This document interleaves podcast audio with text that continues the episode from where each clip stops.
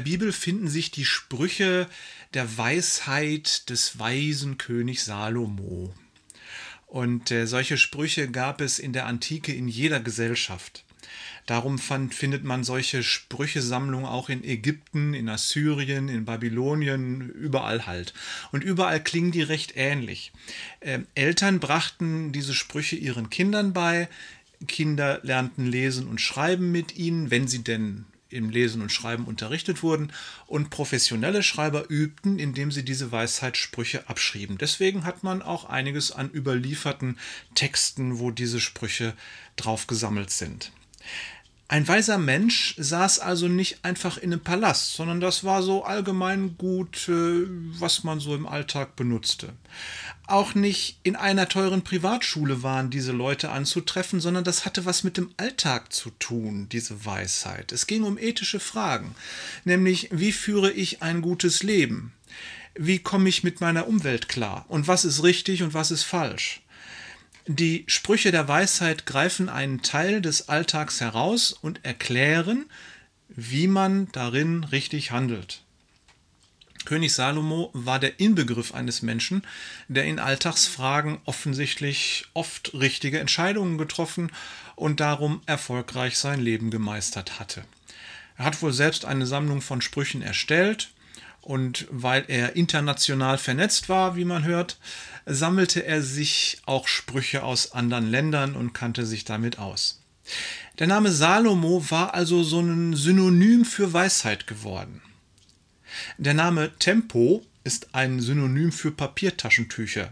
Wenn ich dich frage, hast du mal ein Tempo, weißt du sofort, was ich brauche. Damals konnte man sagen, hast du mal ein Salomo? Und schon kam ein Weisheitsspruch für deine Lage zum Vorschein. Als Autoren der Sprüche Salomos in der Bibel ähm, sind König Salomo selbst genannt, König Hiskia und ein gewisser Lemuel. Dazu kommen sicherlich noch die Weisheitslehrer, die jetzt nicht unbedingt hier genannt sind, die aber an den Königshöfen gearbeitet haben, weil sie Schreiber waren oder einfach mit Problemlösungen beschäftigt waren. Das heißt, man kann gut davon ausgehen, dass der israelitische Königshof ein Ort der Weisheitslehre war. Dort wurden Weisheiten gesammelt. Erfahrungen aus dem Leben wurden notiert und wenn man irgendwo ein gutes Verhalten entdeckt hatte, das zur Lösung geführt hat, dann machte man daraus einen Spruch. Die Angestellten der Königshäuser, die waren kein elitärer Club. Das muss man sich gar nicht so vorstellen, als wenn ein König damals irgendwie Adelsleute um sich herum in seinem Hof gesammelt hätte, sondern die weisen Lehrer, die wohnten auch in ihren Dörfern bei ihren Familien und hatten ihre Landwirtschaft. Die Weisheit des Königs war also auch immer eine Weisheit des Volkes, weil König und Volk eben sehr nah zusammenlebten. Die israelitische Weisheit hat jetzt noch eine Spezialität, die man so in anderen Kulturen nicht findet, nämlich Israel glaubte an nur einen Gott, nämlich an Gott Yahweh. Und jeder weiß, wenn ich meinem Nachbarn etwas Böses tue, dann nimmt Gott das persönlich. Das heißt, das Vergehen gegen einen anderen Menschen ist auch ein Vergehen gegen Gott. Umgekehrt, das Gute, das ich dem anderen tue, tue ich auch Gott. Wenn ich in der Gesellschaft Recht lebe, dann lebe ich auch Recht vor Gott. Dann bin ich gerecht. Wenn wir die Sprüche der Weisheit nun lesen, dann müssen wir also Gott immer mitdenken. Gott Yahweh lässt sich da eben nicht heraushalten. Lesen wir einen Spruch. Sprüche 24, die Verse 15 und 16 nach der Basisbibel. Da steht, Du sollst dich nicht wie ein Frevler verhalten und den Gerechten in seinem Haus überfallen. Zerstör auch nicht seinen Lagerplatz auf dem Feld denn siebenmal mag der Gerechte stürzen und steht doch immer wieder auf. Aber wenn Frevler über ihre Bosheit stolpern, ist es mit ihnen aus. Der Frevler hier ist der Bösewicht.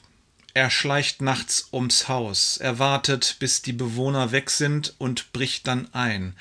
Egal, ob er was stehlen kann oder nicht, er macht wenigstens irgendwas kaputt. Ein Haus in einem antiken Dorf. Das war selten abgeschlossen. Es bestand aus Lehm, aus einem Raum mit einer Tür und einem Fenster und vielleicht noch einen Holzverschlag, der von außen an die Hauswand angelehnt war, wo man Geräte drin aufbewahrte. Die Leute hatten, was man zum Leben braucht. Alle waren mehr oder weniger gleich arm oder reich. Das heißt, da gab's nichts zum Stehlen. Wenn man den anderen schädigen wollte, dann ging es nur darum, ihm etwas kaputt zu machen. Zerbrich ihm seine Holzlöffel, zerreiß ihm seine Decken, damit er nicht mehr gut schlafen kann, mach ihm in seinen Topf ein Loch, irgendwie sowas. Also pure Gehässigkeit. Wenn man etwas Wertvolles hatte, was man nun nicht jedem zeigen wollte, dann vergrub man das im Boden des Hauses oder in einer Wand. Ähm, denn, wie gesagt, die Häuser waren ja aus Lehm, da konnte man auch Dinge in der Wand vergraben. Oder wenn man etwas besonders beschützen wollte, dann musste immer einer zu Hause sein. Wenn nun ein Frevler hinein wollte, musste er den Wächter erstmal K.O. hauen und ein Loch graben, entweder in den Boden oder in die Wand. In einer Dorfgemeinschaft wird man aber sehr schnell zum Außenseiter, wenn man auch nur unter Verdacht gerät. Außenseiter werden, wie aktuell Herr Putin, von Handel und Wandel ausgeschlossen. Der Lebensunterhalt hängt immer vom Wohlwollen einer Dorfgemeinschaft ab. Da muss man sich ordentlich ver verhalten und benehmen, sonst wird man ausgegrenzt und das kann einem an die Existenz gehen. Ein Frevler, der dir die Löffel zerbricht oder gar einen Bewacher schlägt, der hat also einiges an krimineller Energie. Das Wort Rascha, das hier im Hebräischen für Frevler steht, wird im Alten Testament benutzt für Verbrecher, Schuldiger, Gottloser. Also bei jeder Tat, ob gut oder böse, Gott ist immer mitzudenken. Und der Frevler hier ist nicht einfach nur ein widerlicher Kerl, sondern er ist auch ein Gottloser. Das lernten damals die Kinder von klein auf. Sei kein Frevler, mach dem anderen nicht mutwillig was kaputt. Dasselbe gilt für das Lager auf dem Feld. Das ist der Ort, an dem der Hirte am Abend seine Herde zusammentreibt. Dort in der Wildnis hat er Holz für Feuer bereitgelegt, Lebensmittel und Wasser gelagert, einen Schlafplatz eingerichtet. Ein Frevler geht nun hin, stiehlt Lebensmittel und Wasser und zerstreut das Holz und macht sein Lager kaputt. Wer macht sowas? Dafür muss man wirklich sehr gehässig sein. Ja, so macht halt ein Frevler und ein Gottloser das.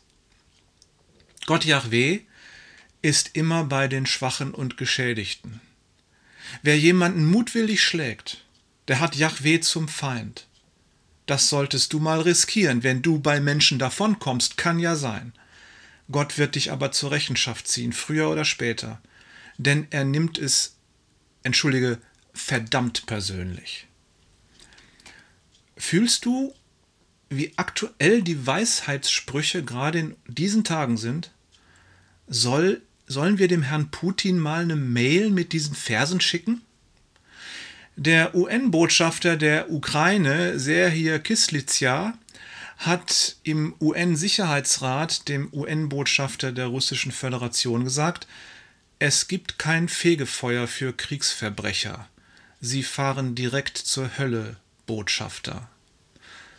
Nun, angesichts dieses Weisheitswortes der Bibel, es mag sogar stimmen denn du kannst dem Gerechten siebenmal zu Fall bringen.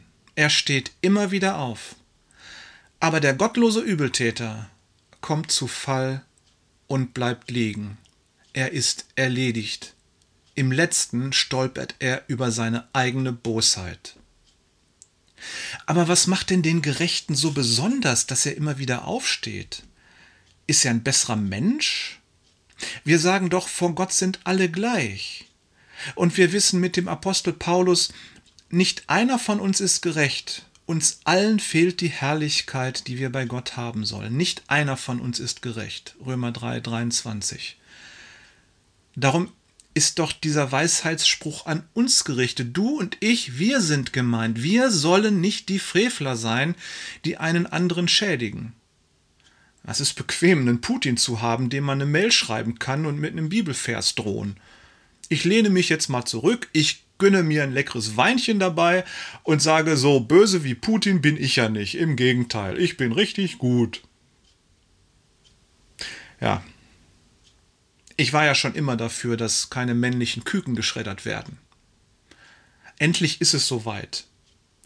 Dafür werden die jetzt nach Polen verfrachtet und dort in extremster Massentierhaltung gemästet, bis man sie schlachten kann. Und dann werden die Hähnchen, Hühnchen, Jungshähnchenteile super billig nach Afrika exportiert. Meine Oma würde das freuen, denn ich habe die Knochen an den Hähnchenschenkeln nie so wirklich gerne abnagen wollen, weil mir die Knorpel nicht schmeckten. Und meine Oma sagte immer, die armen, in Anführungszeichen, Negerkinder würden sich freuen, sowas zu haben. Hat meine Oma damals so gesagt. Würde ich heute nie wieder so sagen. Ihr wisst Bescheid. Ach so, die, äh, die, die Europäische Union, die hat ja mit einigen afrikanischen Staaten äh, Freihandelsabkommen. Ne? Die Afrikaner erhalten äh, äh ganz billige Waren aus der EU und erheben im Gegenzug keine Einfuhrzölle. Wir sind doch echt großzügig, dass wir so billig nach Afrika liefern. Wir machen es extra billig. Auch die Hähnchenteile ist doch wirklich cool, oder? Wir werden die Hähnchenteile so billig nach Afrika exportieren, dass blöderweise die afrikanischen Hühnerzüchter bei den Dumpingpreisen nicht mehr mitkommen können und pleite gehen. Sie und ihre Familien müssen also hungern. Dasselbe gilt für Gemüsefarmer in Ghana, wo billiges europäisches Schrottgemüse hingeliefert wird. Und die Gemüsefarmer vor Ort müssen deswegen hungern. Boah, bin ich gut. Boah, bin ich gerecht. Wir sind so richtig gut. Wir retten Hühnchen und lassen Menschen am langen Arm verhungern.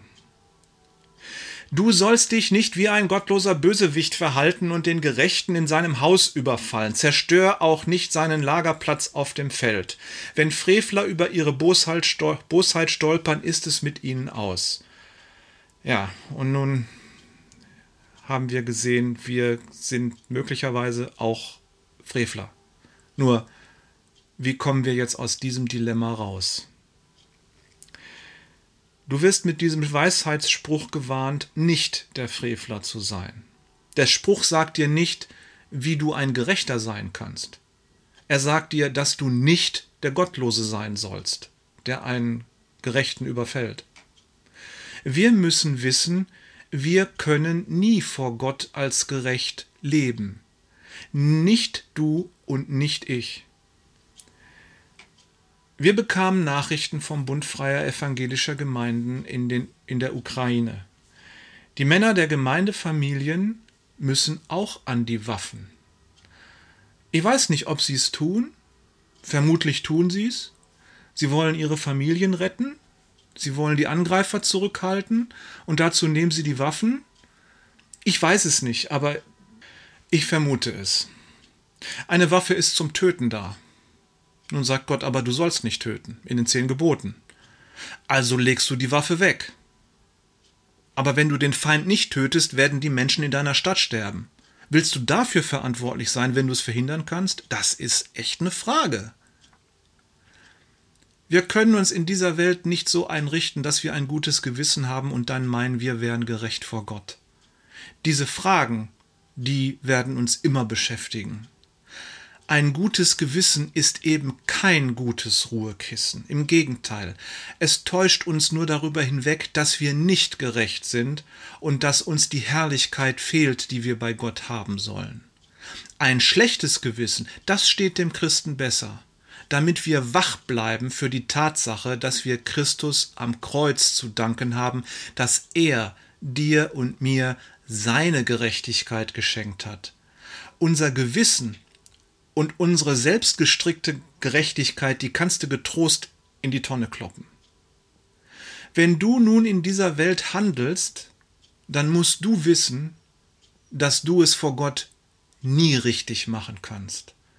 Du kannst dich nur darunter demütigen, dass du immer nur versuchen kannst, in der jeweiligen Situation das gerade Beste zu tun. Gut. Aber was ist dann der Leitgedanke deines Handelns? Was könnte das Beste sein und aus welcher Basis heraus entscheidest du, was gut ist?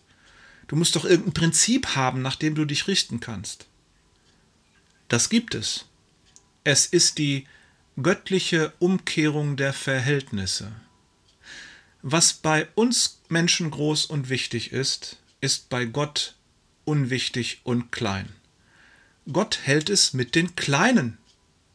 Der wichtigste König der Weltgeschichte, das war König David und der war der Knabe, den sie auf dem Feld bei den Schafen vergessen haben. Die wichtigste Frau der Weltgeschichte, Maria, ein beliebiges Teenie-Mädchen aus einem Dorf in Nazareth in Galiläa, wo kein frommer Jude hinging. Das war eine No-Go-Area, da ging man nicht hin. Und dann wird Mar Maria auch noch ungewollt schwanger, in Anführungszeichen. Sie stand also potenziell auf der Meldeliste für die nächste Steinigung. Und bei der wird Gott ein Kind. Er reduziert sich selbst auf ein Embryo. Und am Ende der Allmächtige lässt all seine Allmacht fahren und stirbt. Er, der das Leben ist, ist tot. Keine Allmacht mehr. Und was macht er aus dem Tod? Er macht Leben. Und zwar ewiges, unkaputtbares Leben für alle Menschen. Gott macht aus dem Nichts das komplette Universum.